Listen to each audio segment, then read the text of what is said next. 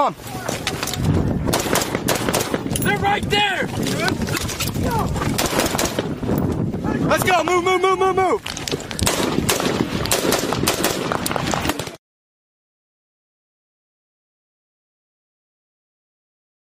This episode of Choices Not Chances podcast is sponsored by Louisiana Gun Shop, located on Highway 90 West in Broussard, Louisiana, just south of Lafayette. For more information, stay tuned at the end of this episode. This is Choices Not Chances podcast with Ryan and Matt. I'm your co-host, Matthew Charette. Sitting next to me is Ryan Rogers. Ryan. Hey guys, thanks for coming back. And just like always, if you see something that resonates in uh, within you during this episode, we just ask you to go ahead and share that out to your community, share it out to your social media, share it out to the people that need to see this information, and um, and don't be selfish.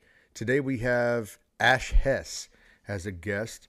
Ash did 22 plus years before retiring out of the army. Um, and during his time, he did one deployment to Iraq, three to Afghanistan, and uh, worked in multiple regions there. Um, towards the end of his career, after witnessing combat environment sh- style shooting, Ash was instrumental in rewriting the shooting doctrine for the U.S. Army, uh, which has not been replaced since. Ash then moved out. He does a lot with uh, long range shooting competitions. Uh, matter of fact, ha- has his own brand of shooting competitions that we'll talk about today. And he also works for Knights Armament as a military sales lead.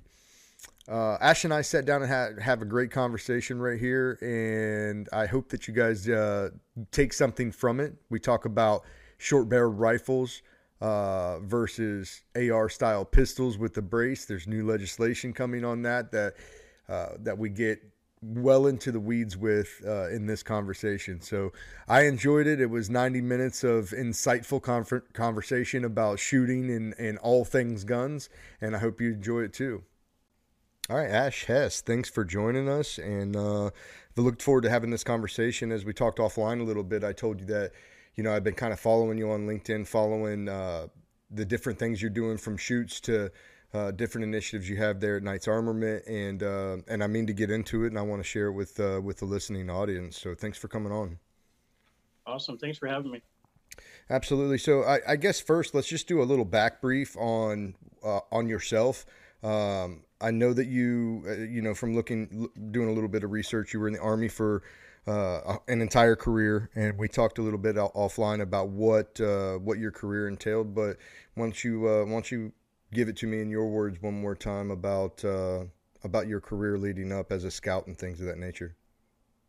Right on. Yeah. So I came in in '95. Uh, wasn't a lot that happened. You know, typical '90s Army, you know, shenanigans, and then uh, about the time just before the war started, so probably end of '99 two thousand ish. Mm. Uh, put in for a reclass packet, so I changed from engineer, uh, and then went over to the Cav. And as I was waiting for my school day, September 11th happened. So I went from basically going from guard. I was at 10th Mountain Division at the time. Went from being on guard at the division, getting ready to deploy to Afghanistan, and they sent me off to school and became a, became a scout. Uh, from there, I did one Iraq deployment, did the invasion um, which is kind of cool. We did we were the only battalion-sized element that was not in Kuwait when the war started that fought in the ground war. Because remember, they ended the ground war like right, right in April 15th or whatever they called it, mission accomplished and all that. Um, so we deployed. We had three days three days notice to deploy to Iraq. So I did one one Iraq tour and then did three Afghanistan tours with uh, 10th Mountain, uh, third third Squadron, 71st Cav. A bunch of cool things came out of that.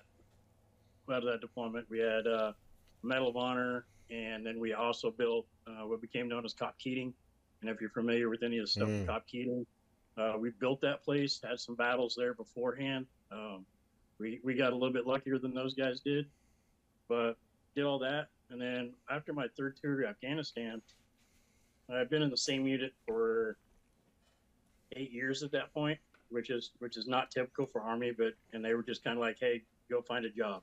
Uh, so I ended up at, at 10th Mountain calls it the Light Fighter School and they have marksmanship program there, uh, urban operations mount, whatever you, whatever you know it as uh, course.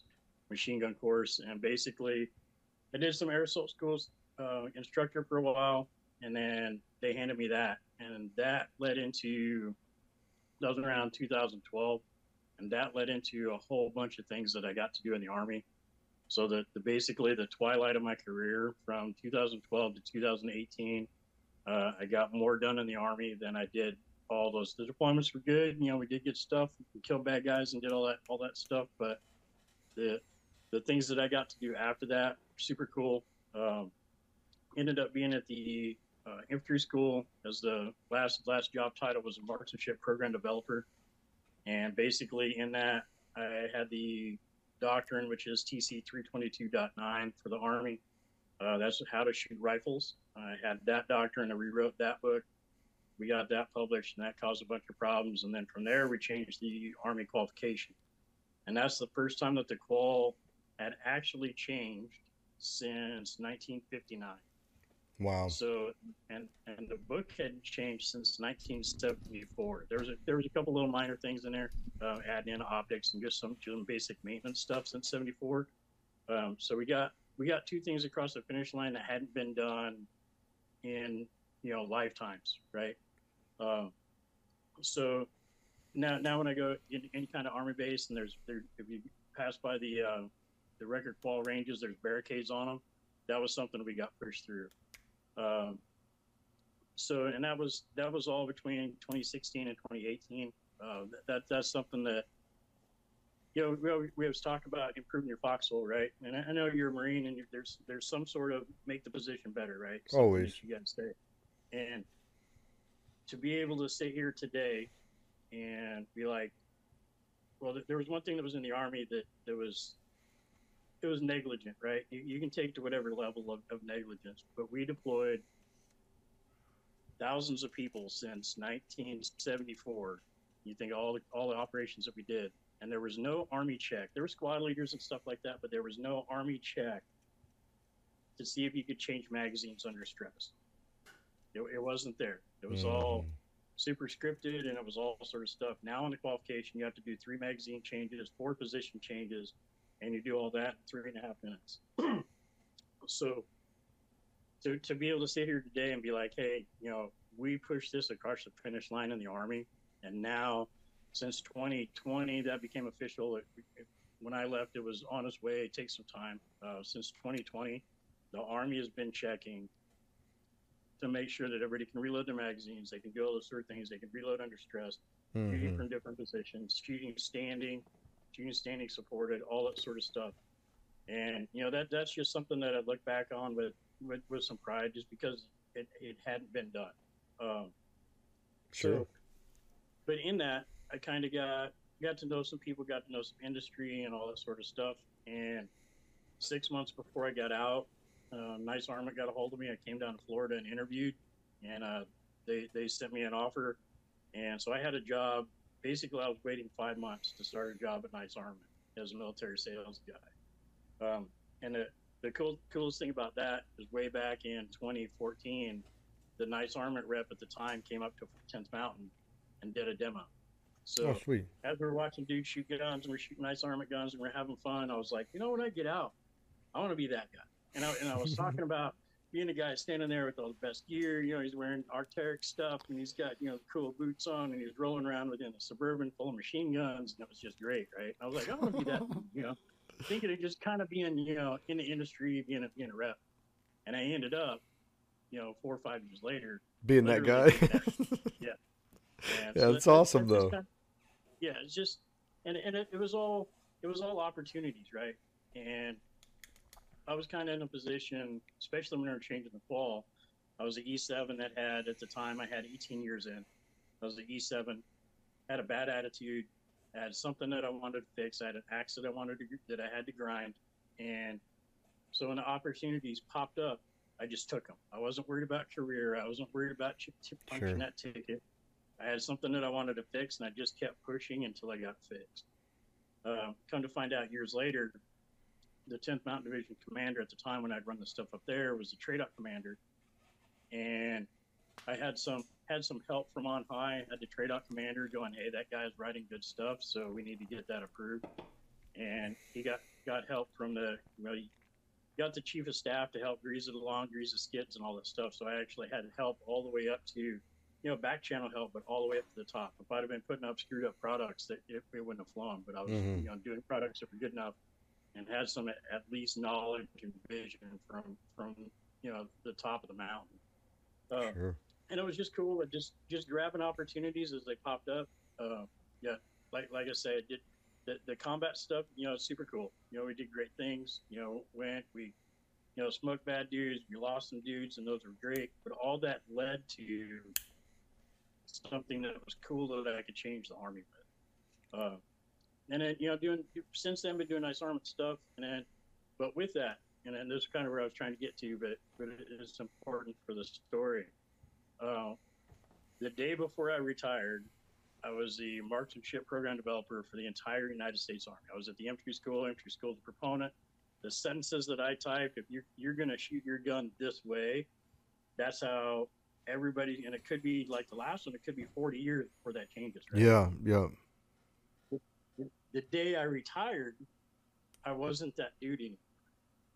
I was the former, right? I did it, it handed it over to another guy. I wasn't that dude anymore. So, while it's important to the story to, to understand the past, I'm, I'm not the type of dude to to leverage not not leverage is the right word. I don't live there, right?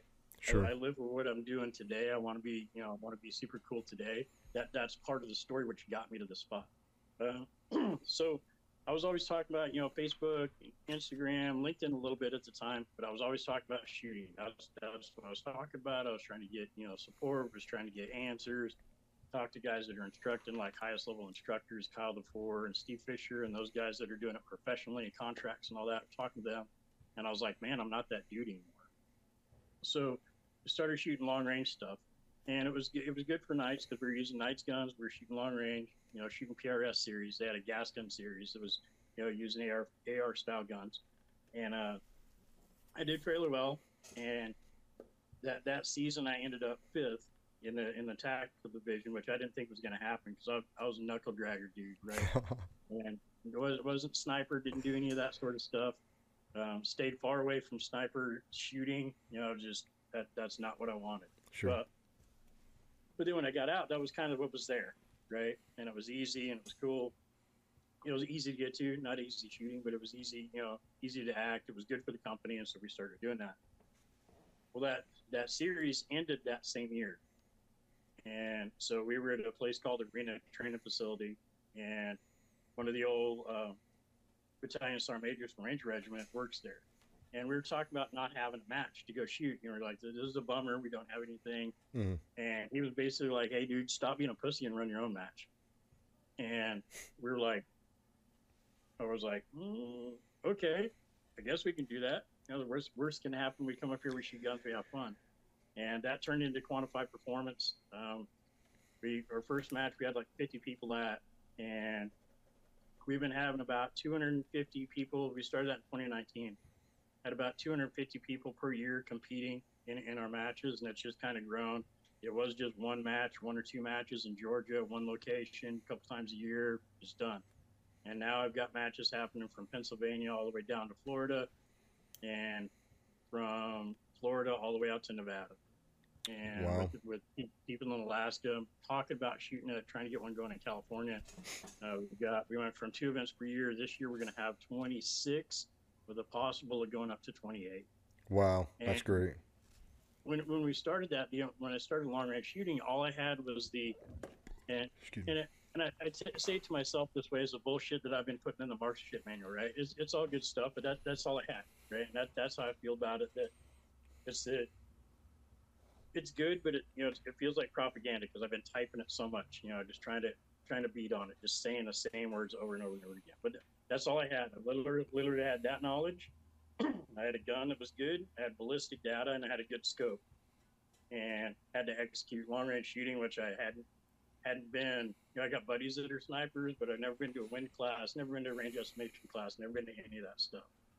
Um, so, and that's as we built quantified performance. That's what I'm trying to, you know, give back because we, we've got content that's involved in you know teaching people stuff, and that that content we, we made it super expensive to be a member. It's a dollar a month, so it's, it's not free content, but dollar a month ain't nobody getting rich off that. I, I can tell you that right, right? Tracking. Um, so, and that's just kind of what i'm doing. Just, just I do military sales at Knights Armament, and I, then we run the quantified performance, and that that's the short version.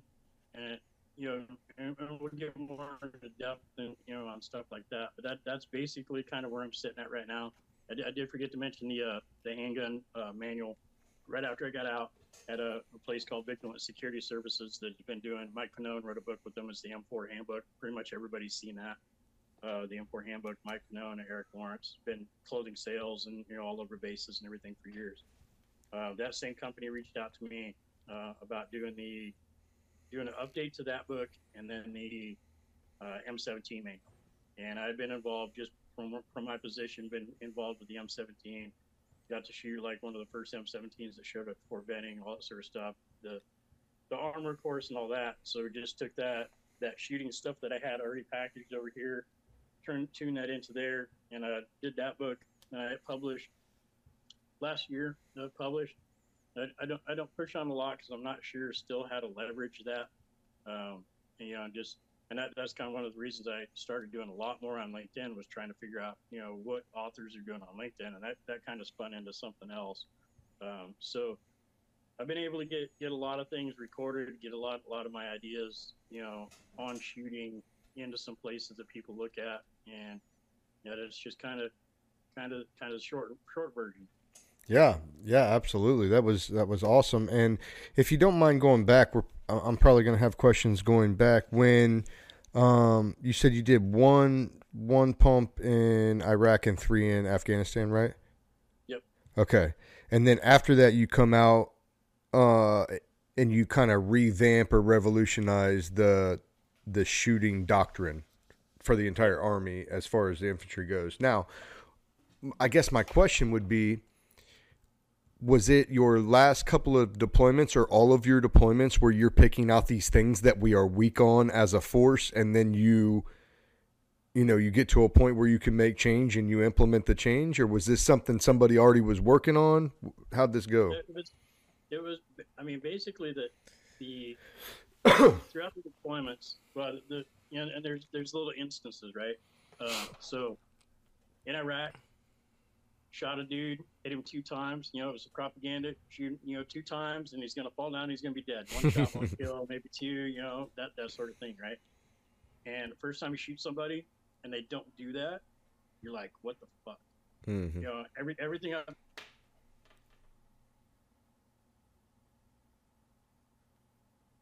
Sorry, I had a call come in. no worries Maybe that wasn't a lot, but you know, it was just you know things things weren't exactly right. And then then uh and that was Iraq. And then first Afghanistan tour, there's someone just sat with me, and I fixed it. Right, I fixed this thing, and it was it, you know, and personally that was one of the biggest fixes. But we had a, we had a massive contact. We had four year 50 AQ Taliban dudes shooting at us. They were shooting dishkas. We had A10s coming in. It was, it was a massive fight. Um, in the middle of that fight, we had a kid that was fairly new, and he was he was with his team leader, and he just stopped shooting. And you know, team leader's doing his stuff, and he's he's blasting stuff, and he looks over, and he's like, "Why aren't you shooting?" And the kid's like, "Well, I need permission to reload." Hmm. And the team leader's like, "Yeah, dude, reload your gun and shoot." Right, and it, you know, you- you're just solving a problem right then, right? Mhm. But thinking about that, and like I said, the Army was very regimented on how they did their call. You got told to lock and load. You got told to engage. You got told to lock and clear. You know, ceasefire, lock and clear. And then you got told to lock and load. So, so that kid had been indoctrinated to wait for permission from the tower to load his gun, even Yeah. though it was a fight going on. And, and most most people went past that, right? And they're just like, I'm reloading my gun. I'm doing work. I'm not, you know, they were able to separate that. Sure. The, the kid was six months in the army, hadn't had a good time up until then. You know, got in trouble and some other stuff. So people were making him do push-ups and you know doing this stuff. And I'm probably guilty of it too. But we weren't training the kid because he was always in trouble. We Mhm. were we were correcting him. We weren't training him on those things, right? So, but that sat with me, and and it just sat there, and it was just it was just something you know, it was like Princess and the Pea. It's just something that's unimportant. It just irritates you, and you just it's just something that's sitting on the shelf. Uh, and then just every deployment had little things like that. And then in between deployments, we started shooting more. Uh, I had some friends that were, were working with the uh, program called the Appleseed Project. And Appleseed is super solid for basic, you know, when you first start, start shooting. I always recommend everybody's like, hey, what course should I go to? And I'm like, have you been to an Appleseed? That, you know, that that's like, it's like the primer for all kinds of stuff. Uh, we started shooting Appleseed, and the way that Appleseed, because you've been on ranges with, with, with soldiers and Marines, and when you're teaching them to shoot, and it takes you like 10 hours to get dude to finally group, right? and you're just, you're saying all your things and just using not grouping. Well, and you have the advantage of everybody's got standardized sights, everybody's got standardized weapon, everybody's got standardized, you know, ammunition. It's Yeah. all standardized, right? And some at some point they pass basic training, unless you're doing drill instructor stuff. They passed basic training, so they got taught to shoot before, because you still have problems with them. Well, Appleseed has taken anybody that shows up, and you can be anywhere between 18 and 80 with any kind of rifle, 22, all kinds of sights, anything that shows up. And in three hours, they've got them grouping. And in about six hours, they've got them passing with basically the Army Alt C qualification, the, the paper target at 25. Hmm. Uh, they're passing that on different targets from standing, uh, prone, sitting.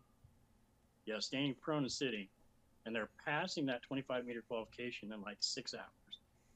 So I'm Hmm. like, there's there's something to this, right? For that basic z- grouping and zeroing your gun, that level of marksmanship. So I went to Appleseed, and then I attended a, I went to another deployment. I went to a TigerSwan class, and I don't even know if they're in a course anymore. TigerSwan was started by a couple of uh, Delta SAR majors. Uh, so it was, you know, real applicable, real time, you know, going shoot and stand up, fight like a man, all that, all that sort of stuff.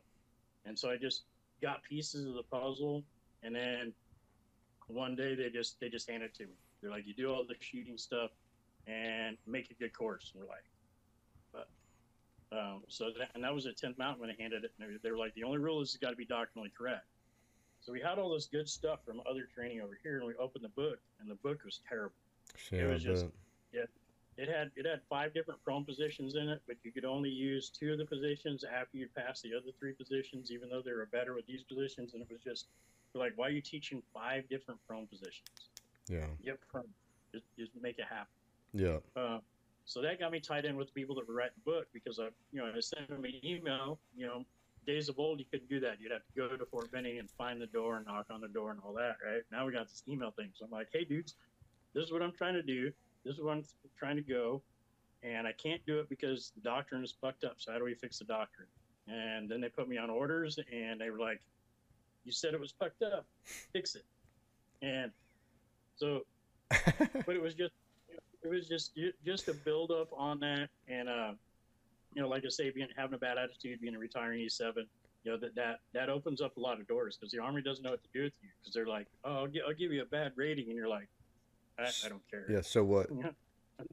yeah Yeah, you're not going to get promoted i'm not going to get promoted anyway so what's up yeah, Uh, yeah. so but it, it, was, it was good and it all, it all kind of just just stewed upon each other and just you know like i say opportunity after opportunity just pushed as far as i could on each one of those things and uh, Sure. it's been rolling pretty good Sure. Yeah, absolutely. I just wanted to understand better because it seemed like you made mention of guys, you know, n- well, you, you alluded to the fact that the new shooting qual has magazine changes in it, and that makes sense if you watch guys have issues with, you know, reloading magazines in combat. So it makes sense. And like along the way through my deployments, I definitely seen different things um, like that, let's say. But you know, the Marine Corps does different things than the Army, I'm sure.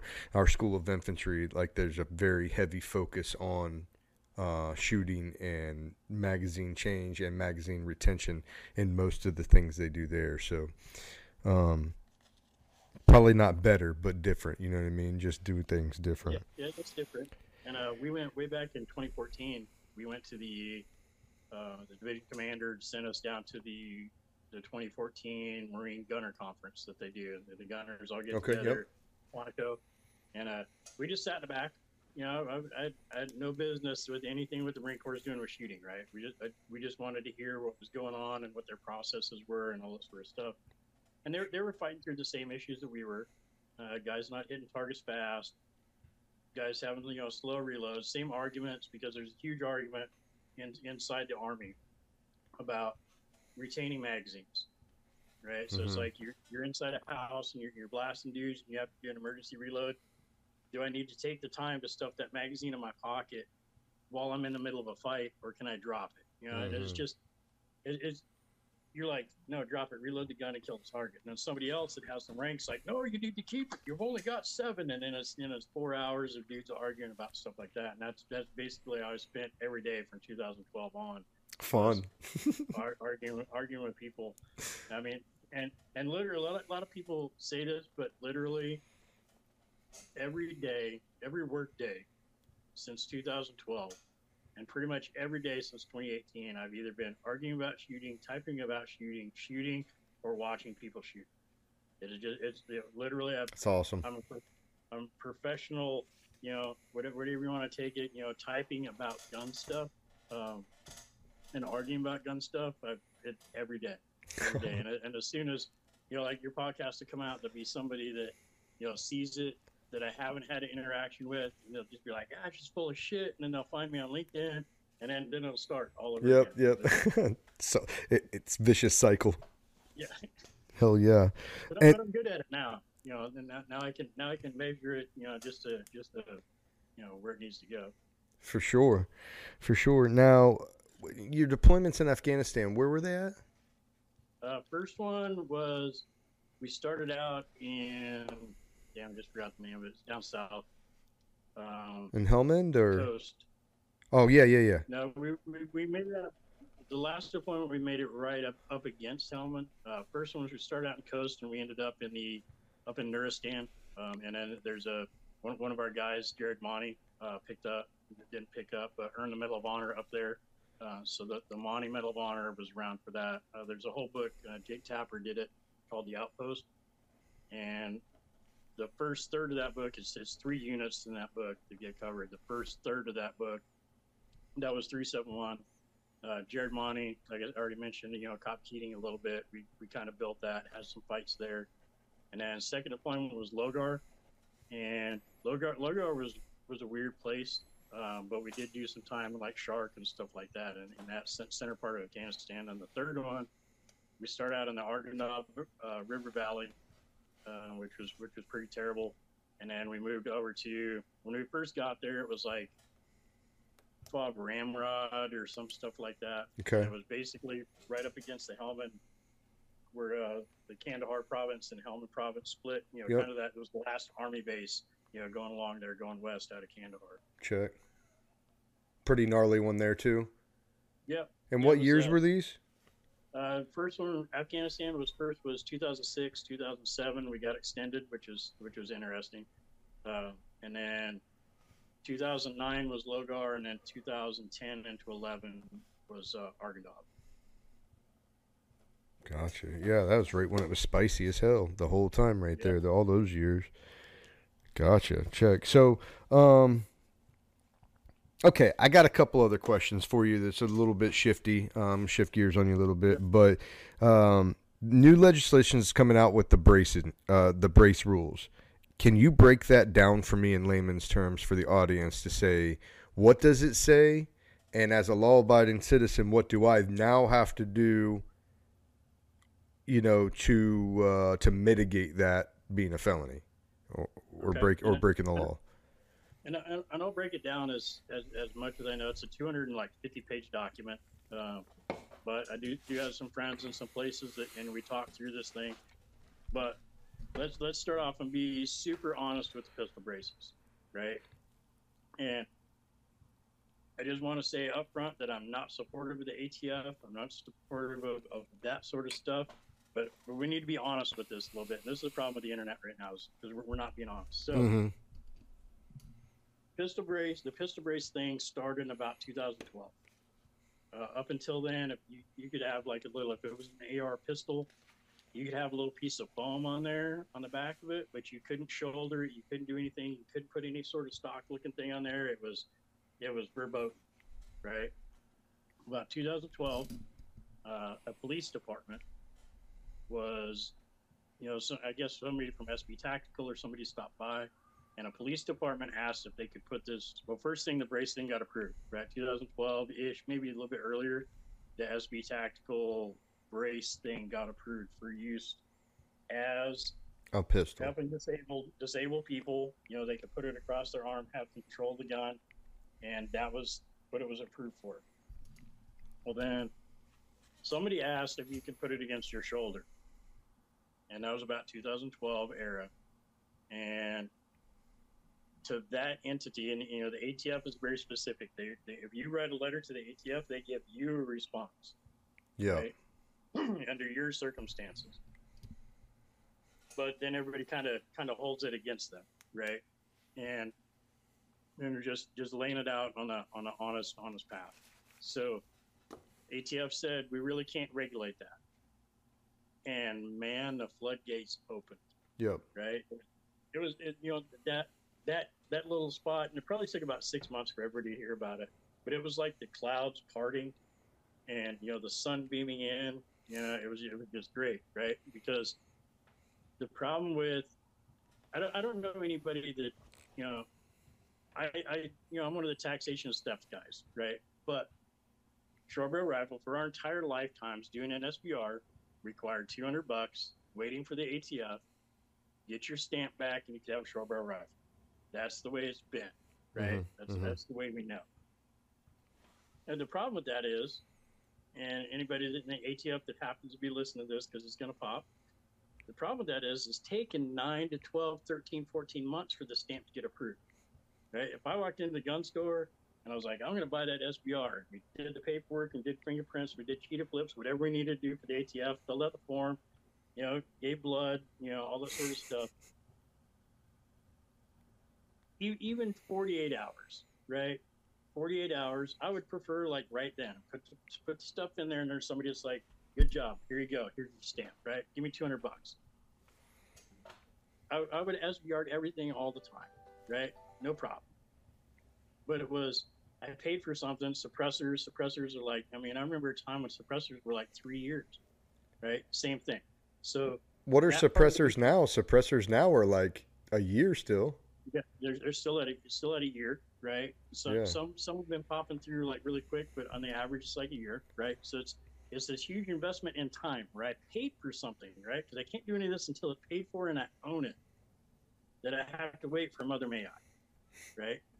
Mhm. So that precluded a lot of people from doing it. And it it is a part of the plan, sure, whatever, right? But that was a problem. Well, when the pistol brace thing popped up, and I could put a pistol brace on, on a short barrel gun, ATF wasn't, couldn't regulate, right? Grand Brainport couldn't regulate if I put it up against my shoulder or not. Now I didn't have wait times. I can also carry a pistol across state lines. When you have SPR, you have to, you have to, you have duty to inform Right. You're taking your SPR across state lines. There's a bunch of bunch of other problems that go with it. So pistol brace came in. They're like, "Hey, that's a concealed pistol. So if you have a concealed, whatever the concealed carry laws are, apply to that because it's a pistol." So many of us, I'm I I don't even fake that I wasn't this dude. That's when I started getting into short barrel guns because I didn't have to get the stamp. I didn't have to do this thing. It made some really great pistol Right. that, that I could put against my shoulder, and because they couldn't regulate that, I didn't have to mess with SBR stuff, and that's what we'll say at least 75% of the people did, right?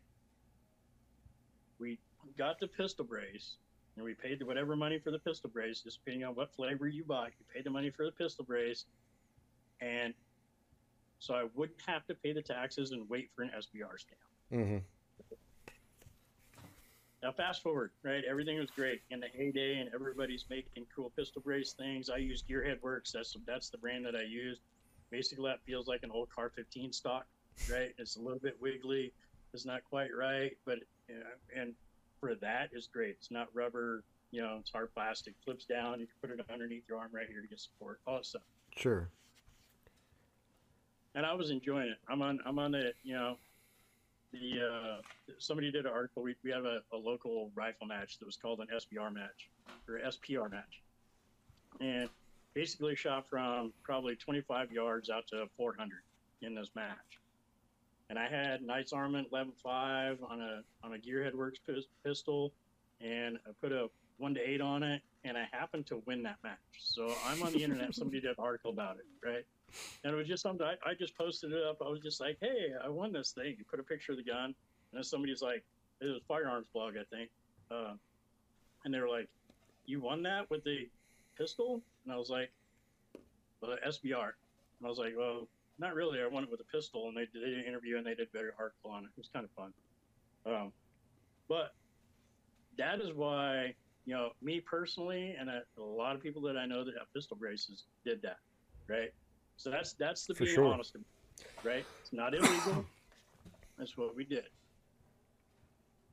In the meantime, the AR pistol, as and this is something that they're not saying, you know, on the internet and all this sort of stuff the AR pistol has been getting used a lot in Chicago.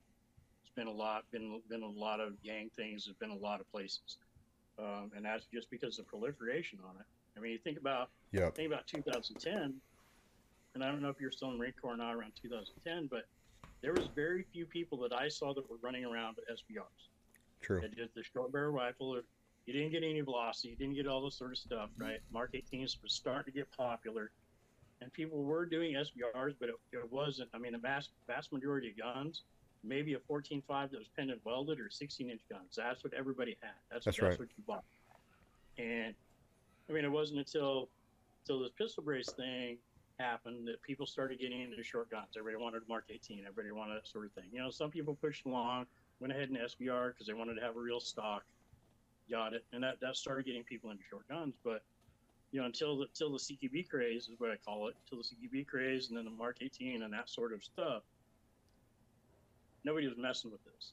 So now, you know, fast forward into, you know, basically like, we'll say beginning of last year, you got a whole bunch of AR pistols out there that's on the internet getting shown all the time up against people's shoulder, me included. I'm just as guilty. I, I mean, I got pictures of a, of a one to six and a one to eight on an AR pistol, 11.5.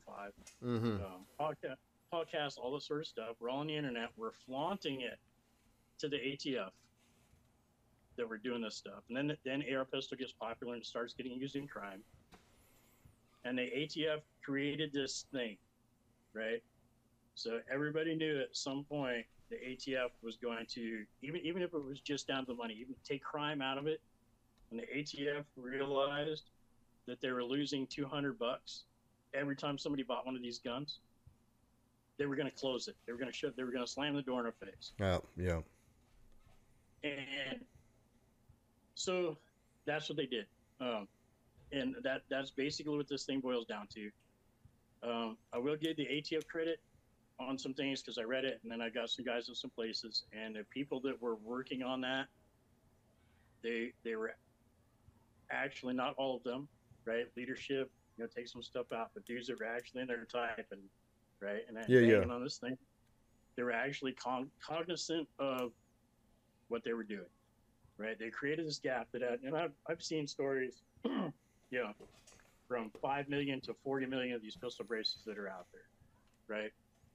And the, the, the most popular ones were like SB Tactical, Gearhead Works, all that sort of stuff. And I know people like Gearhead Works, and if they would have sold, you know, just say if they got one third of those sales, if they would have sold, you know, 20 million pistol braces at 200 bucks a pop, they, would all be driving like Lamborghinis and shit, mm-hmm. right? And they're not, right? They're, they're just good old boys doing, doing their thing. So whatever that number is, whether it's 5 million, whether it's 40 million, they were at least cognizant of those owners that did that, right? Yep, yep. And the proof in that is they waived the SBR fee, right? So they're still giving away that money for 120 days, right? From whatever December or January uh, 13th, they dropped it, I think, 14th, somewhere in there. Um, we're in the window now, right? So less than 120 days if you do the Form 1 and jump through the hoops of doing a Form 1, then they're not charging you the tax stamp. Right now, the stamp that you're getting is an SBR stamp, so it's not a it's not a pistol brace stamp. It's not something new. You're getting an SBR stamp, just like if you'd have paid 200 bucks Mhm. a year ago, SBR'd it. You're gonna get your SBR stamp, whether it's fast or slow, whatever. Um, and the, the other thing the internet's talking about is they've got 88 days to approve it. Otherwise, it's going to be automatic disapproved from the time they do the background check, which is correct. Right? Mhm. That's not 88 days from the day you submit. It's the 88 days from the time they do your first background check to approve it. They do the first background check. If I'm four four millionth in line, they're doing about 15 to 20,000 stamps a month. So if I'm two million in the hole, when they get to my thing, two million, whatever you do that math to, when it finally get to my stamp and they do my first background check, then they have to finish the process in that 88 days. Gotcha. Um, now I know all this sounds like the you know super supportive of the, of the ATF on this, right?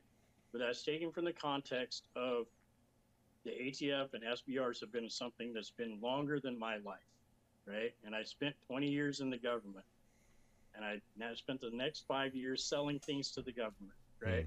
And you can call that statist. And the, the government is going to do government things, and for the government doing government things, they didn't do too bad. Sure. Now, all that being said, it's bullshit, right? It, the, the, the whole the whole thing, the SBRs, all that sort of stuff, them closing the door. It's it's bureaucrats doing bureaucrat shit, and it's not going to have any impact On on Chicago. on, on Chicago, right? Yeah, yeah. 'Cause Because that- that that's why they're going to try to make the law, right? Right. So if you get if you got a guy that's taking an AR pistol and he's stuffing it down the front of his pants and he's pulling it out and he's shooting cars with it, he's not going to give a shit if he's got a pistol brace on it, he's got a stock on it, That's he right. doesn't care, right? So all these things, the assault assault weapons ban, the only thing that the assault weapons ban did in 1994 that we had for 10 years, the only thing that did was set back small arms development for individual rifles for U.S. Army, Marine Corps, you know, everybody that uses rifles for a living. All it did was set that development back 10 years. Right. Army just spent like 200 million dollars getting the getting the news, uh, the new 6.8 by 51 next generation gun. That we could have done because if things were developing as fast as they are right now, with because that development is coming from companies like Knights Armament, it's Yeah. coming from companies like Daniel Defense, it's coming from these places because it's what do I what can I sell to the you know next year I've got to develop this gun, so that's where that development comes from. All these rails because you know we we had handguards that, that the Knights Armament rail and because you came in in what 2003 2004 hmm so no, no, yeah, oh four, oh four. so you probably had a Knights Armament rail on your rifle at that point. When I first came in, we didn't have that. Yeah, everything was shifty, so that rail wasn't bad, but you still get a lot of shift in that rail. Mm-hmm. So all these rails that don't shift, and these 224 Valkyries and 65 Grendel and all this stuff, that's all commercial market driven. Mm. And during the ban, none of that happened because there's no money in R and D because you couldn't sell them to commercial market because it was illegal, right? That's right.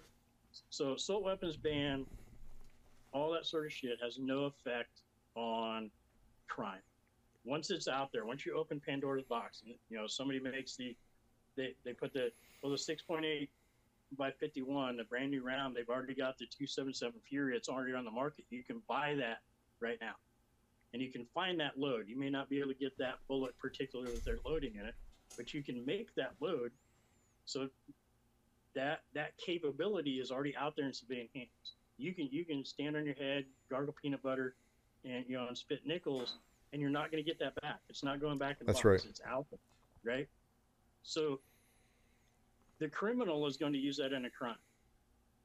You and me, we're going to go out to the range. We're going to poke holes in targets. We're going to bang steel. We're going to have a good time. If we happen to need it for self-defense, we're going to use it for self-defense. But we're only going to use it in that mitigated. The criminal doesn't give a shit. That's Criminal's going to do whatever he wants to do with it. So, the punishment of us, with the facade of stopping crime, is all ridiculous. and and that that's just where I sit on it. If if, if there was something we could have the argument, and everybody's like, oh, you, you, the, the the left is like, oh, we need to have common sense arguments, and we need to have this thing, and we need to solve these problems. We, you're not talking for real, because I can't have an argument with me when when you're talking about doing something that has no effect on the problem that you brought up. There's a problem, Yeah. right? Nobody, nobody other than the people that are doing, it, but nobody wants to see kids killed in schools. Nobody. We don't want to see that shit in Iraq. We don't want to see that shit in Afghanistan. We don't definitely we don't want to see that shit here. So that is a conversation that everybody would be willing to have if we were actually solving the problem, Fact. right? But having a conversation with somebody that's like, "Hey, I'm going to take away your guns to do this," you're like, "It's not going to fucking change anything." That's right. So I can't have an argument with you. Yeah. And the pistol brace thing is exactly in that, right? Now, Is it a racket though? Are they going to make extra money off this? Can, can is that a motive as well?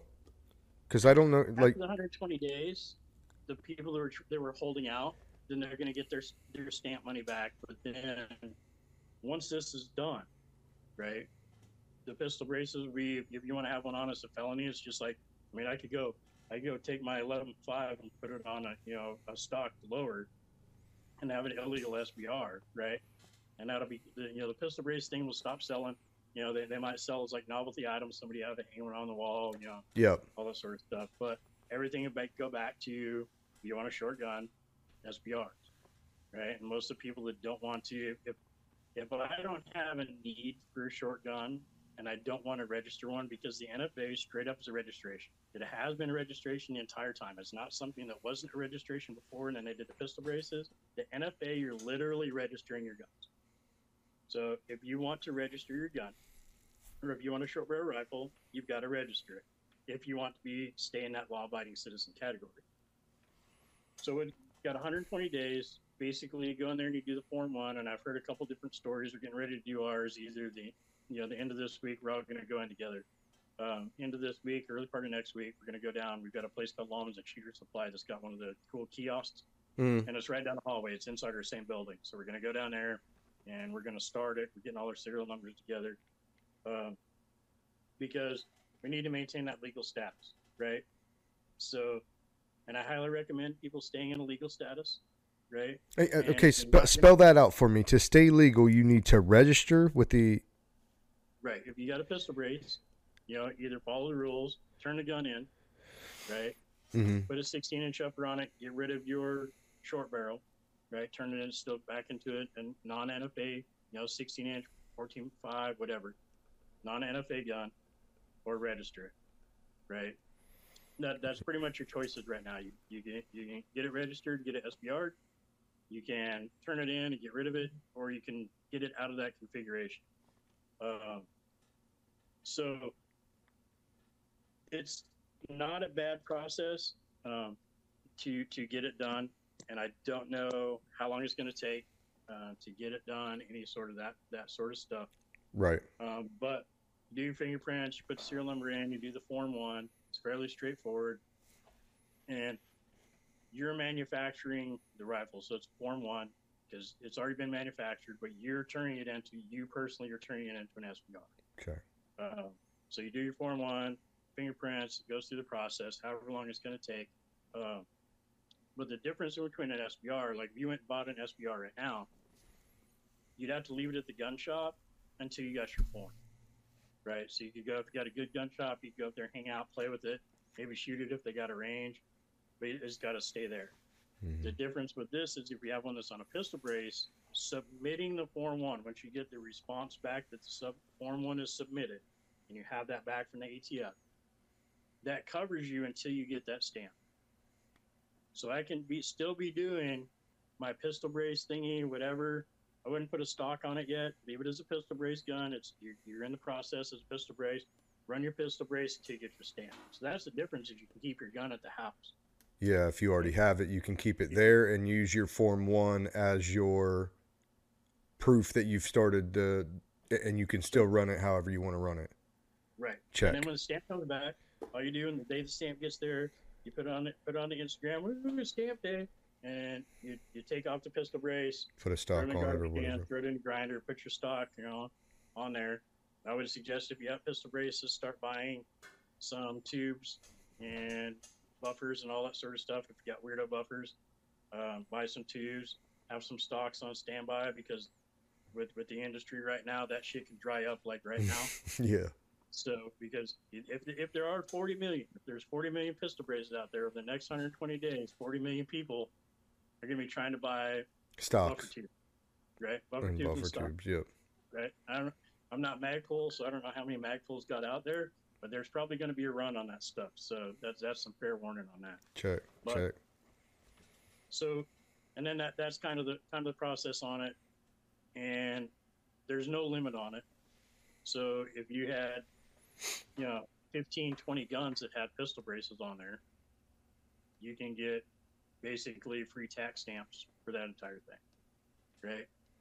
Now, everybody's all up in, in it. it- There's going to be some people I guarantee once this thing this thing's post, there's going to be some people that are mad. You see a bootlicker and all this sort of stuff if you're a law-abiding citizen, that's what you got to do, right? That that's your choice. Either you know, Check, check. Law-abiding. That's the laws. That's the rules. That's the statutes. You can do that, or I don't, right? Um, if you don't, don't put it on the internet. That's that's my advice on that. I, I don't want to hear about it, right? I'm not SBRing all of my guns. I'm just doing a few, doing, doing probably like five, which is which is not all of them, right? But I've, I've got I've got four, got four or five pistols. So, and I I don't what I'm doing right now. I really don't need an SBR. I, I, I have them. I'm going to retain them, right? I'm going to Sure. maintain that legal status, and I don't I don't fault anybody for their choice in it, right? I can see why not to do it, but that's running the gauntlet, right? And Sure. I can see why to do it. So, I mean, and that, and that's a personal decision that that on the internet, like like if you were sitting right here and we were talking and we were drinking beer and some moonshine and we are having a good time, we've been friends for years, and I just be like, hey, dude, that's fucked up. We can have that conversation, right? Sure. But us on the internet, I, I'm See, yeah, I'm that's forever, and they'll they'll kill you with your own words. Yeah. well, well, that and I have no right to tell you what to do. Sure. right? E- even if we were friends, I could heckle you for it. But Sure, sure. This is the first time we've had a conversation, so it, you know, I'm I'm not going to listen to other people that with their opinions on it, right? I'm going to look look at the problem set. If I don't do this thing, I'm going to be once I get convicted, right? Then I'm going to be a criminal and I'm going to be a felon Mhm. right? And that rips everything, my entire everything that I've been doing since 2012. That rips all that out from underneath me, right? Yeah. Now, with all fights, there's sacrifice, okay? And I'm not cool enough on the internet that my sacrifice would be worthy, right? Because because Barney Fife, they're not going to roll in here with black helicopters and do all kinds of stuff. Barney Fife's going to show up here with one bullet in his gun. He's going to be like, turn in your guns. And if I smoke Barney Fife, then attack team's going to show up and we're going to have maybe a little bit of fight. and that's going to be in it, right? And nobody's going to care, right? I mean, That's fact. There'll be handful people, but but everybody's going to be like, oh, Ash got rolled up, and be like, oh, that's fucked up, idiot, and life moves on, That's right. right? There's no go GoFundMe for it. There's no there's no get Ash out of jail. Yeah, no matter how bad you dislike the rule or don't agree with it, it doesn't matter. Like they're still going to use it. They're they're still going to tell you you knew about it. It posted, and we're going to come get your stuff. And if you don't give it to us, you're going to be a felon. Like they're not going to care how you feel about it. Um, and and, and you might go out in a blaze of glory, and that sounds really cool. And we're talking on the internet. You're like, oh, if they come to shoot my dog, I'm going to shoot them all. Yeah, yeah, dude. There's a lot of people that say that. And the ATF, you know, knocks on the door, and they're like, hey, give up your stuff or put on these cuffs. Your choice. And you're like, oh, I'm going to put on these cuffs. Okay, okay, I'll go get your stuff afterwards, right? After I Mhm. shoot your dog. yeah, yeah. then I'm going to go in there. And I, I, I- I've got some friends that are in ATF, and that, that's my greeting to them is like, don't shoot my dog, bro. Yeah. I just don't kill But- my animals. Yeah. That's But, I hilarious. mean, and and that's that's just the you know just being honest in the reality of it, right? So then you know Feinstein's been talking about doing an assault weapons ban. She's Uh, been talking about it for '93. She got it done in '94. stopped talking about it for a little while, Well, the president And- mentioned it in the State of the Union last night. Yeah. So and then yeah. So, but I don't think that's going anywhere because here's the difference between 1994 and 2023. So in 1994, and Buddy and I were talking about this about two weeks ago. In '94, you had Colt, which was selling to the military. Yep. Had some very limited Knights Armament stuff. You had DPMS. You had Bushmaster. Yep. And nobody can even really think about anybody that was making ARs at that time. Right? That that's what we knew. Right? So you had a handful, and we'll, we'll say less than 10, because there might be some people that I'm forgetting, and if I forget you, I apologize, but we'll say less than 10 less than ten. that were beholden to the NRA to save them. Right? So you had a limited amount of money, and it was all with the NRA, and it was all the same NRA FUDs that were that are there right now were still there back then, and they were worse because nobody had ARs. Right? ARs weren't popular. They, they had been they were very low numbers before '94. They weren't popular.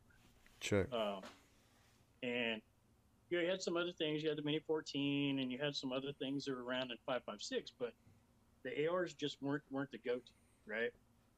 So when I talked to our ATF inspector in probably 2019, uh, he came down to Knights and did a big big thing, and I was like, "Hey, how many AR manufacturers are there?" Right. So the number that he gave me was 280 something, right? AR manufacturers. Wow. Right. So now you're talking about 280 of various levels, right? So you, you've got you've got the guy down there that's got an FFL and an SOT, and he's cranking out, you know, Joe Bob's low, lowers from you know Little Rock, Arkansas, right? He counts on those numbers, right? He's not making a lot of money doing you know two guns a year, whatever. You know, all the way up to Daniel Defense, Knights Armament, FN, Colt, uh, Sons of Liberty Gunworks, all these big names that Mega that's doing stuff, Zev that's Mhm, doing stuff. mhm. You've got all these AR manufacturers out there. You've got places like Magpul that's making billion dollars a year off of accessories, uh, lights, lasers, optics, all these things that are focused on the AR market. That's a whole different money pot. And then you add that, and we're not beholden to the NRA anymore. We've got the uh, Gun Owners of America, you've got Firearms Policy Coalition, you've got all these other places that have popped up Sure. to do that sort of lobbying, and you've got a lot of money behind it, and you've got a lot of lobbying behind it, right? Sure. so- sure. Now, you know, and, and th- this sounds more rough than it than it I really intended, but by a senator, right? Mhm. And everybody makes the jokes, you know, senators had all their companies on like a NASCAR, you know, thing, they'd, they'd have to wear a cape to have all their sponsors on, right? That's right. Um, but there's enough money now in this market that we can actually have an effect with lobbying, right? So that's on the lobby side. And then you look at what the Supreme Court's been doing over the past, you know, probably like eight years, but, you know, there's a couple of them that are super important that are fairly recent. You know, with the bump stocks, they, that, that uh, district court or whatever that court is turned over the bump stock ban right? Said the ATF couldn't do that. I didn't even Right. know about that. And then Supreme Court said, and the reason that they did that is because the Supreme Court ruling was like, was talking about, and I don't remember it verbatim, but the Supreme Court basically lined out what the spirit of the Second Amendment is and historical use and gun laws, right? So it has to fit inside that definition. They just can't do that sort of thing anymore. And that's why it looks like California, I just saw a thing that California governor was talking about that they were going to lose their assault weapons ban in California, right? California is like the place for the assault weapons ban, right? It was, it's like it's like the birthplace of it, right? Yeah. And they've they've had one in place since 1994, and it looks like it's going to get overturned as soon as that court case gets there. Because of that uh, decision at the appellate Because court.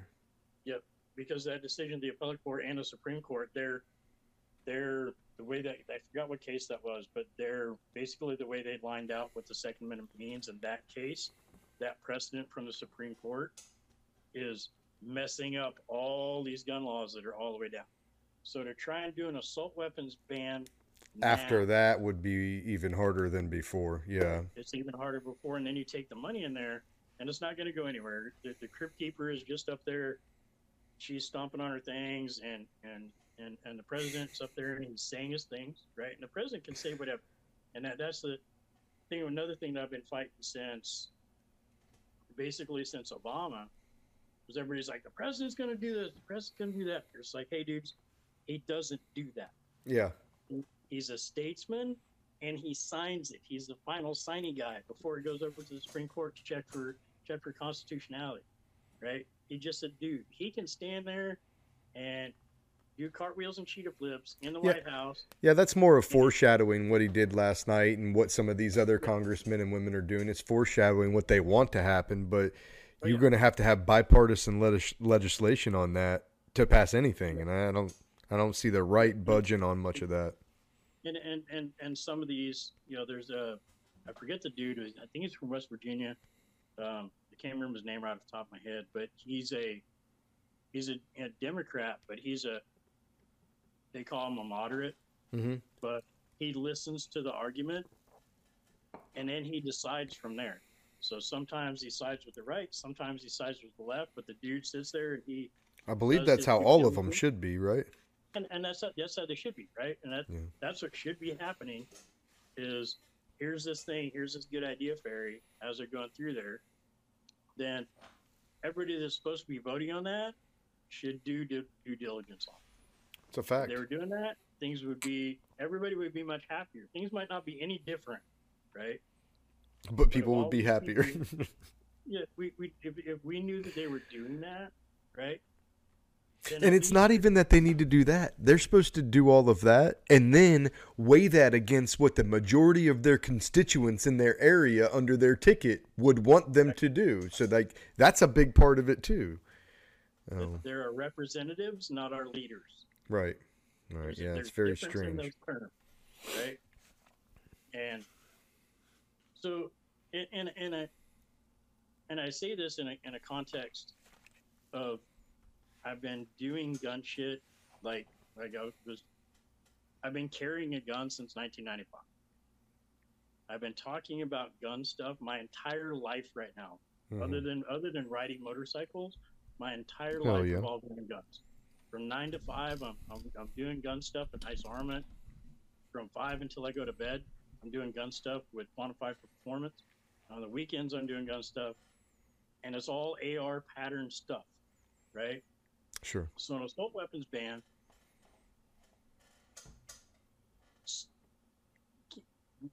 I'm trying to find the exact word that I want, but it nukes my entire livelihood.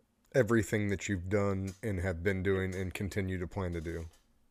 Yeah, Yeah, everything from, yeah. from my, Well- my from my nine to my, my big paycheck, my little paycheck, everything that I do, everything that I've done, other than the army dudes, and glad that the army dudes are going to continue to have good stuff, but everything from then, I've got nothing, right? Yeah. Everything just gets wiped away. So I'm going to fight every every step of that, but I'm going to find it smart, right? So one of the things we've got quantified points. We haven't talked about that a lot, but basically it's rifle matches. So we did a little bit of data mining, and last year, our 500 members fired almost 900,000 rounds of, through AR pattern guns, and hit within probably about either hit the target or within about three minutes of the target for nearly a million rounds. Wow. So, and we watched me or my my ROs, my staff, watched every one of those rounds, other than a practice, but we watched every one of those rounds go down range. Me and my staff can tell you during the matches where every one of those bullets went. Right. So when somebody goes up there and they you know they get on the stand or they get on the internet and they're just like ah blah we do this blah, blah, blah, blah," and they, and they say words and they just make ridiculous arguments and that's one of the things that I fight is stupid arguments right Yeah. so they make stupid arguments. Oh, it's not a. You, you tried to ban clips, and it's a magazine, and ha ha, ha, you're stupid. You don't know what it is, and you know all the sort of stupid arguments. I try to fight it with reality, right? So if I can get on the stand, I can be like, hey, I have 500 people that I know of directly, 500 people shooting this many bullets with this many pattern things. There's no crimes committed by those people other than speeding. There was no NDs. There was no murders. There was none of these things. And other than the Army and the Marine Corps, you know, the DOD, that's one of the biggest places of supervising, or not supervising, but observing rounds being fired per year, right? Sure. If I bring in CAD or firearms instructors and other people that are running other kind of matches, we roll in there with, with valid arguments and we basically destroy all their sort of stuff because the bump stock guy was the worst guy for our cause. What do you mean by that? But had, had all the videos that you saw when the bump stock stuff was going on, what was the bump stock guy doing? They're Um, just blasting rounds and Nothing rounds accurate everywhere, for sure. Yeah. And- and, and they're they're shooting trees and they, they got their finger hooked and they're like, I don't even need a butt stock and they hook their finger in their belt loop and they pull the gun forward and they shoot an entire pond, right? And you can watch rounds going all over the place. Sure. That did not help our cause. Yeah. right? And I got it. Fight the power. Do that. But putting those videos up did not help us because that's the video that they're gonna eat when they're when they're doing their doing their their push. That's the videos that they're gonna show. They're not gonna show you and me shooting well. Right. They're gonna show this idiot doing bump stock stuff. They're gonna show the gang member pulling an AR pistol out. They're gonna show people, you know, doing doing these these mass killings and all the stuff with the ARs. They're gonna show all the bad stuff. That's right. You're literally feeding them bad stuff, right? Things that they can use against us. So fighting it in a smart, articulate manner, and pushing on, you know, and it, COVID was one of the best things that helped our argument because How that how's that work? Yeah. they're think about it. They're like trust the CDC, trust the CDC, trust this, trust that, trust this, trust the science, all the sort of stuff. Trust the government, trust all these things, right? And in that, every when it came to legal stuff, they all leveraged the FBI. They're like FBI says this, and anytime going against Trump, FBI, FBI, CDC, trust the government, right? Okay, we'll trust the government. FBI numbers, 4% of homicides are done with a long gun. 4%. Right? Less than 1% of those are done with an AR. None of those are done with an SBR. An actual registered SBR. So we're trusting the science, we're trusting the government, right? So what this thing does and it affects less than 1% of all homicide crimes. You don't think there's something else that we can do to try and do these other crimes? We're, we're only doing, well, 1% matters. And yes, a child getting murdered, that matters, right? I'm not saying that that 1% Sure. doesn't matter. What I'm saying is this big, grand, sweeping legislation is nothing more than smoke and mirrors because it's going to do nothing for 99% of the crimes that are homicides and crimes that are happening out there. Yeah. That's what I So- thought was interesting about this, you know, about certain people speaking is they'll give you all the statistics and point to it being pistols that are used in most crimes and then or most gun crimes and then they want to put the ban out on the assault weapon and it's like why are you trying to ban the thing that holds 2% or less of of the incidents And, and because they know they can't ban the other one without having Right. yeah, the, pure the- the- upheaval. and and they can't they can't get the traction to do that right? To to, to ban pistols even semi-automatic pistols you, Yeah. know, you focus it a little bit more down even semi-automatic pistols they can't get the traction because people are not going to sign off on that. Mhm. because lots of people have pistols. Agreed. And lots of people that you know all that sort of stuff. And that that's just where i sit on on all the gun law stuff well, i'm not saying that yes to do something i'm saying we'll have a conversation we'll have a smart conversation yeah, if you want to talk about these things, right? In a very specific term. You want to talk about these things and being honest again, right? Sure. The AR platform, right, or is a semi-auto gun, is used and I think I think I saw a thing that was fifty or sixty percent of the mass killings. One, you need to define what the mass killing is, because the number changes Sure. depending on, you know, mass killing is anybody more more than two people wounded. It used to be ten, right? Lock in that definition, right? And then give me a stat after that. And let's have that conversation. Would this prevent any of those killings, right? a ban on these things would prevent any of that? Yeah, that's why I said I Yeah. think it almost looks more like a racket. They're made they're going to find a way to make a little bit more money, and I don't think that they're going to stop much killing, especially not you know lawless killing. You, you may slow down a little bit of killing with that sort of weapon in self defense from law abiding citizens. You might, and I would say I would venture to say probably not enough to even notice. But you're not slowing anything in the city down. You're not slowing anything that's that's lawless or black market sales and, and, and use. You're not slowing any of that down. You're just making the other people less equipped to deal with it that live in that population. and, and, and you know, and having a conversation on that, right, would be you know, there, there's a hundred other things that we could say, right? Because what's the police response time? We, we, we'll say it's a it's a good police department in two minutes, and t- being somewhere within your city or area district, being somewhere with a gun and a car, or somebody that was you know doing whatever he was doing, writing a speeding ticket or eating Mhm. donuts, whatever he was doing in two minutes, having a cop there is pretty good. Pretty Right. good. Yeah. But if it's something that we care about, money, there's somebody already there.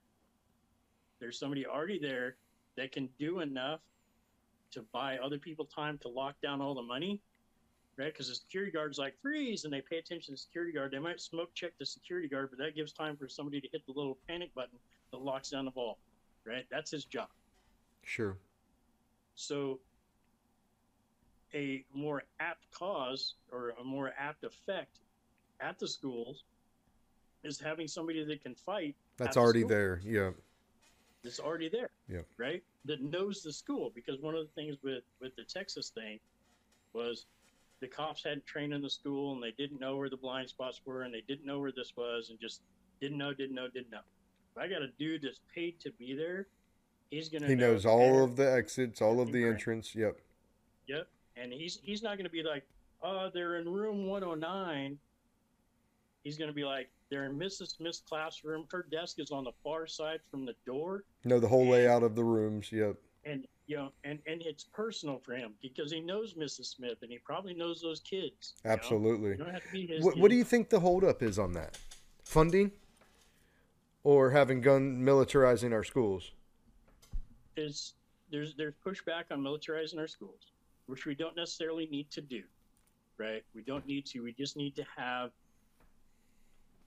somebody capable in the schools, right, with the tools that's that's needed, right? Yeah, a lot of Um, schools do what? A lot of schools do this, uh, like a service officer now, where they'll have a deputy that's on Right. standby, either you know in the public area or in the common area or in the office. And I still wonder if, you know, like at least the, the deputies at my kids' at school, they're not coming in there with long guns. They're in there with their regular Right. service, you know, pistol on a belt, and um. So I think a lot of places have that, but to actually, you know, have a security company established that takes care of schools, I don't see where there's a whole lot of hang up. So it's got to be funding. It, it, it it's funding and the perception, right? And it's just a people don't want to think about, they don't want to accept that schools are a dangerous place now. Mm-hmm. right? And part of it goes back to the stupid fucking gun laws of the fucking gun safe zone, right? Because if I didn't know, right, Florida, you know, Florida in particular, other places, there's dudes that's carrying guns a lot of fucking places, right? So I didn't know if there was a gun in there or not, but there was a high chance that there was. I'm less inclined to go shoot that place up. For sure.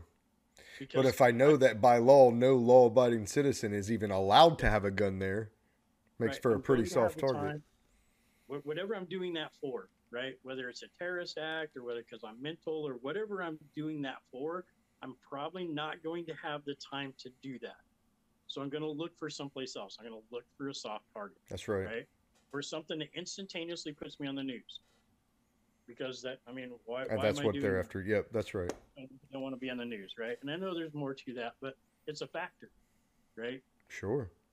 And so we we basically presented them targets, right? We presented the you know we presented the you know sheeps to the wolves.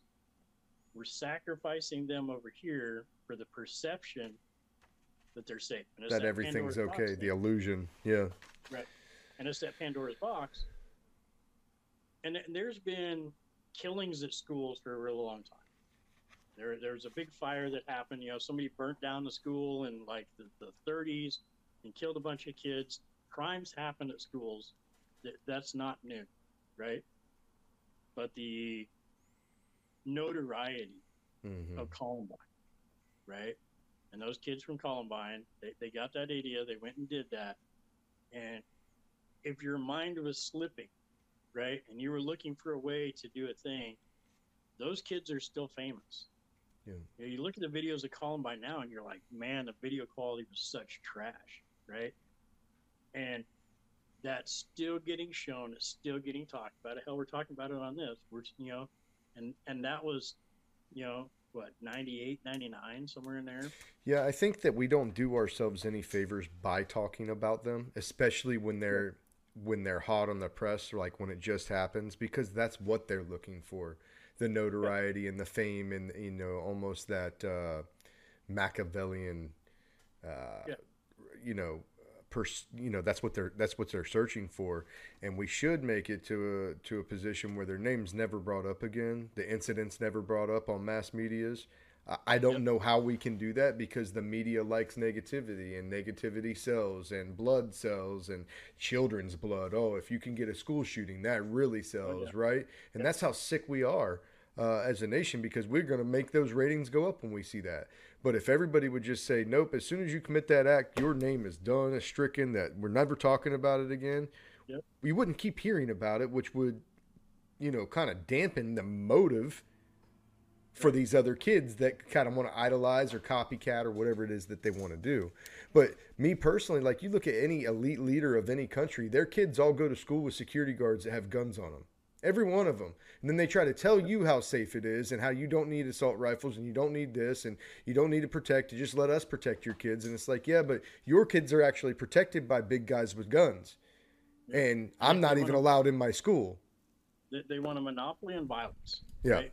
Yeah. If, if you boil if you boil all this away, why are they going after assault weapons? Right? And you're like, you know, because it doesn't make any sense. They're, all their arguments of why they're doing it doesn't make any sense, right? Right. You're going after assault weapons because somewhere in their plans, right? Most, people have plans on getting rich and famous and all that sort of stuff, but somewhere in their their doctrine and their plan, their strategy, somewhere in that, they're doing something that they don't want anybody to be able to fight them. Right? That might be five years down the road, might be 200 years down the road. Doesn't Mhm. matter. At some point, they're going to do something that they know is going to tip the scales and people are going to want to fight them.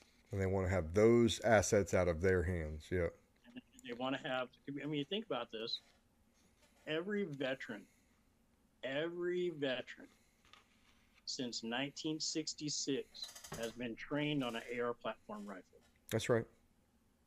So even if that guy did one tour in vietnam in 1969 and i hand him a brand new Knights Armament sr-15 top of the line super scope on it you know $10000 worth of gun and lasers and I hand it to him in a magazine, you know what he's going to do?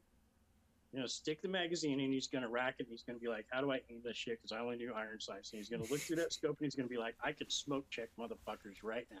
I used to be good with the two with the two peep. Give me a scope, yeah. Right? Yep. And so that's every veteran. And as the ARs got bigger after 2004, because like I say, before the ban, they weren't big, but after 2004, a lot of non veterans have been shooting AR platform rifles. So all I need to insert is tactics. Yeah, and, And I have a tactics can be force. learned. Yeah, yeah, they're not gonna. They they definitely don't want. I, I mean, the biggest army in the world is the American population, right? The armed army in the world. Um, I think they're gonna have a hard time when they really get to the point where they're gonna try to take things away, though. And and I'm not making threats. I'm not saying what I'm gonna do. I try to stay legal the best as I, I, I can. But you you try to take the disarm the American people, you you biting off a lot, a lot. and and, and we- we- I don't think it's going to, you know, in, my- in my prediction, right? I don't think it's going to happen that way. I don't think there's ever going to be people trying to go door to door from the government, right? Mm-hmm. I think everything's going to crash before, right? They're they're just the way they're running this train right now.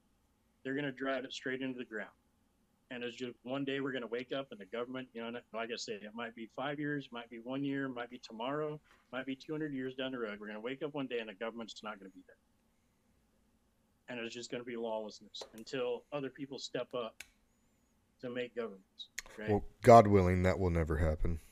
At And least, at least in our lifetime, yeah. But that's why we got to be proactive in supporting the bills that we want to support, not supporting, and and and supporting the legislators that we find actually working for us in the ways of their constituents. And and at some point, I'm not I'm not a guy that would tell anybody how to vote, to vote, not to vote. I think we should all you know do it because it makes the country better, but. Whichever way you vote is fine. Just make sure your representatives are representing you, and if they're not, switch them out. Either side doesn't matter. Yep, active in the process, right? Mhm, mhm. and that and that's I mean, and then you know bringing some reality back into it. I looked at the 2012, I looked at 2012, 2016, 2020 elections, right? And if you take those election numbers just for president, and if people go in there and don't vote for the president during a presidential election, probably super rare. I mean, I'm sure there's some some that has happened, Sure. if you look at just the presidential vote, and then you look at franchised, meaning they can vote, people in the United States, 50% of the population voted, period. Right? So it's, it's a, they get a 51% of the vote, right? But only 50% of the population voted. So the guy got 26% of the vote. Because if half the people don't show up, the half the people there, you got 51% of that half, you got 26% of the nation said that they could be the president. Right? And that's Yeah, and a lot of that comes to age and felonies and things of that nature because from Right. 1 to 18, you're not voting anyway. That's a large chunk of people. Uh, How that shakes out. That's interesting that you bring that, that, that you say it like that, though, because that's true. It, it'd be interesting to know how many people weren't able to vote and take that off of the percentages. Get You know the I mean? numbers and you go and franchise people, even, if those numbers are slightly off, we're still at like maybe 30%, Mm-hmm, mm-hmm. right? It's, it's not 51% of the voting population, right? And definitely not 50% of the population of the country, right? And it just, so it just chops down. So if we had people active, regardless of what flavor they were, right? People active, then there's more accountability in it. Because if I only got to convince 25 to 40% of the population in my area that I'm a fucking great dude, Yeah, I see what you're saying. then, then, then that then that starts getting getting super easy, um, you know, comparatively, especially in the days of social media, right? Oh, yeah. Because I'm, I'm not sure how many connections and followers you got. You know, you you, you got your book out. You've been doing this for a while. Now I've got like each, each of my channels has about six thousand people on it. Mm-hmm. So I, I can do something, and if I post across all the things and I post it for two to three days, you know, I can reach twenty five thousand people Sure. they're all willingly click that button. That's not even talking about the you know the the, the non-followers that, that are happen to see that thing. So e- even I can reach you know 25, 30,000 people, and that if it happens to get super popular, you know I my, my LinkedIn had a almost I'm, I'm working towards it, but it's almost at a million impressions for a 365 day period. Wow. That's impressions. That's just that's just somebody somebody seeing my LinkedIn, right? Sure. and that's just me, me by myself doing that, right? Yep. Yep. So, With no campaign help, no funding. Yeah, yeah. So you can you can yeah, touch a lot of that's me. people for sure. Right. And so if I get, if I start doing a presidential campaign or I'm doing a, even a local campaign for the county, and I get some money thrown behind it, and I get to advertise and I get to do all that sort of stuff, you know, I can get a lot of people at least acknowledge that I'm there. You know what Sure. I'm saying? Sure. So then there, there's those things in the days of social media. When I, when back in my grandpa's day when he was knocking on doors, because my grandpa ran, I remember he ran for a county clerk. Oh, grassroots door to door. He spent weeks knocking on doors, having conversations, talking to people in, you know, anywhere you could talk to him, gas station, restaurants, all that sort of stuff. Sure. And even though everybody knew him, he didn't get the majority of the vote, so he didn't he didn't get elected to it. That's a whole lot of work. You know, if, if I started planning that I wanted to run for president, you know, in in six years, and I started on it now, and I started pushing on that, and I got some funding behind me because I'm a pro-gun candidate, fucking whatever. I get dudes that you know do a Patreon or GoFundMe to Sure. some stuff so I can advertise. And then, you know, I'm going to get mentioned on CNN at, at the end of that. You know what I mean? So social media. Yeah, that's playing the long game too, um, which I think a lot of people are doing now, especially in politics. Some of the younger guys getting in are playing that longer game. Um, but but yeah, I, I think with social media, we're all three jumps away from everybody. That's the way I, that's Yeah. the way I feel. It's a, it's a three jump system, and the reason I know that it works is because that's what the CIA and the FBI use to spy on American citizens is three jumps. That like it's in their doctrine. Um, so we're three jumps from everybody across the entire planet. It's a it's a matter of putting a campaign together that resonates with the people, right? Uh, and, and whatever you're doing, whether you're doing shooting guns, whether you're podcasting, whether you're telling war stories, or whether you're in politics, you can touch them, but you you have to be authentic in your approach, and you have to have the right approach. Um, What's crazy about today's world is that the generational, you know, things are shifting, and the generations, you know, Z or whatever you know they want to call it's coming up, their attention span span is super small, right? And so what I've found is the the shorter uh, clips and the shorter uh, jazzed up with music and flashy things. That's what this new generation likes to see. And if you can get them with some of that, then they'll actually come and watch your longer stuff. But they're very very short on their attention span. Uh, so you, gotta- you got to think about a you know a 60 minute conversation right you, you basically need to talk to that person for 60 minutes and you need to do it six to nine seconds at a time that's right. and if you can plan that out and you can get them to hear your entire 60 minutes by the end of that 60 minutes they're, they're going to be on your side Sure. right Sure. Yeah, it's all about the approach for sure. And, Uh, and the biggest thing that we're lacking, just, you know, we're, we're been on here a while, but the biggest thing that we're lacking in the gun industry and the Second Amendment supporters and all that sort of stuff is leadership. Mhm. That that is the biggest thing that we're lacking because what happens is every time somebody rises up towards the top and they've got a plan, everybody that thinks that they're mad at him for making money, then they tear that guy down. Smash him. Yep. Drag, they- they drag him back down as the, the monkeys theory or whatever it is, right? And it starts trying to climb up the ladder and they yank him back down, right? Mm-hmm. So, what, what would be nice is to have somebody that, that is on message, that has leadership qualities, you know, and we're asking for crazy things, but is also independently wealthy, right? Because I'm going to lose my job, right? When they try to tear me down, they're going to dox me. I'm going to lose my job and, you know, do these things. They're going to try to control me through money. Yeah. Yeah. Yeah. right? Control me through money. Um, then they're going to try and you know block me here, block me there.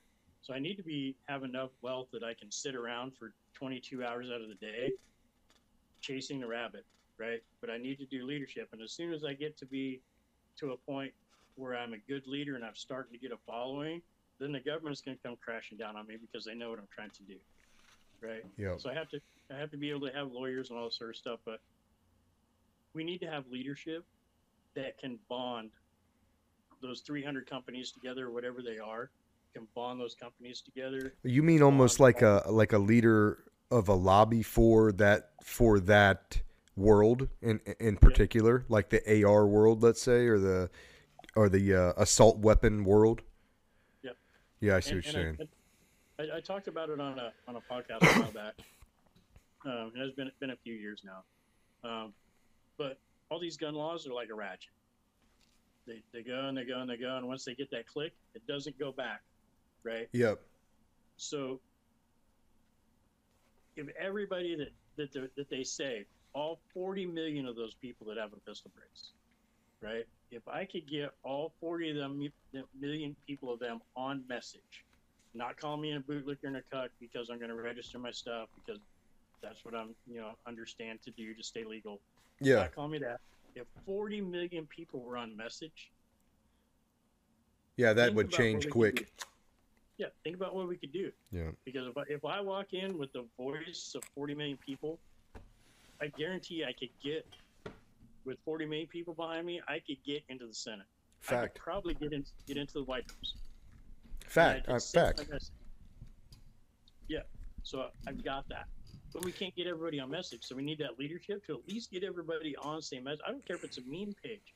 Right? Yeah. Instagram got the meme pages and you know they're doing all those things. I don't care if it's a meme page. If the memes are on message and everybody is following that, then that person is going to get paid attention to. You know what else? It, it would be really nice if when these you know new laws and new rules and everything come out, like it was advertised to people from the ATF, and, and maybe they do this and I'm just not finding it, but it should be thoroughly explained for people, like you did here. But I don't. That's not your responsibility.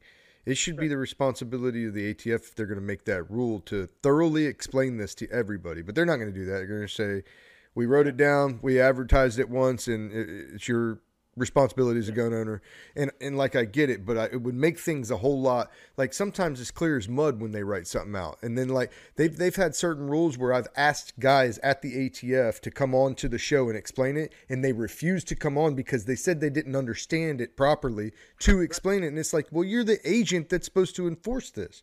So it's like that part of it is discouraging to me because it's it's it's little elite levers of power at the top that are deciding what they want to do and what they you know what they want to vote on. And and then you're left in the you know kind of as an American gun owner even as a law abiding citizen you're kind of left in the dark to till they make up their mind and then you have to go reach out and find out what it is that they said and how to interpret it. And so that that that gets frustrating to me And and they've they've got the same phone because I had because the computer messed up and I had to get on the phone, uh, which is about to run out of power. But the uh, they got the same capabilities that we got, hmm and they and they could put that new guy in his little suit, and he could sit there and he could do a, a public service announcement on the new bill yeah whatever. If, Yep. it, if it took him eight hours to explain this thing, and put it onto the YouTube and fucking go there, and we could be like, "What do I got to do?" And he could be like, "All right, bottom line up front, you got to register, you got to turn in, you got to turn in NFA. But Yep. here's why, yep right? And it's the ATF dude saying, yep that's how it should be great. that's how it should And be get my stamps back in like 48 hours. I mean, how hard is it? Yeah, and is that an? Yeah, I don't know. That's a whole lot of an issue, probably. Uh, as far as you know, what would you say? Twenty thousand a month they're able to do. So Yeah. that's manpower then. Yeah, it's manpower, and they just they just got 40 million dollars added to their budget, and didn't add a single person to that shop. Imagine that.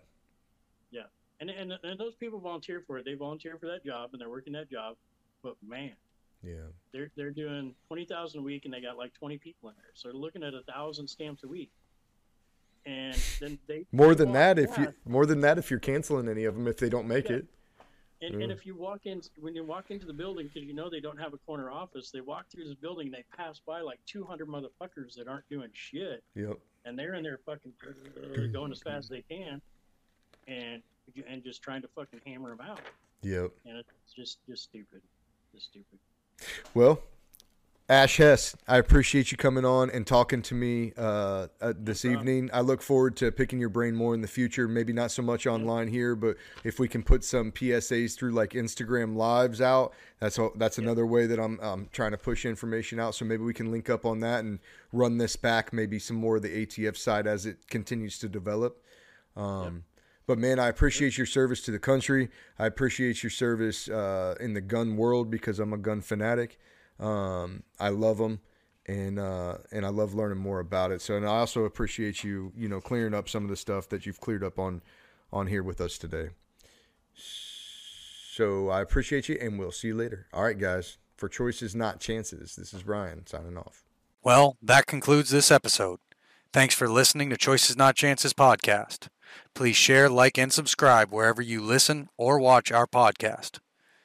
You can also follow us on social media at Choices Not Chances Podcast. Thanks and have a great day. Louisiana Gun Shop, your firearm headquarters, specializing in concealed carry guns, ammo, and training. You can get your Louisiana permit with us. Also, a large selection of AR 15s, or if you are that build it yourself type of guy or gal, we have all the parts to build and customize your own AR 15. Glock, SIG, Taurus, Ruger. We have all the brands, both in the store or at LouisianaGunshop.com. Not too far. You're marking a building. Hit him. Yeah, that's good. That's a good shot. That's money. Yeah.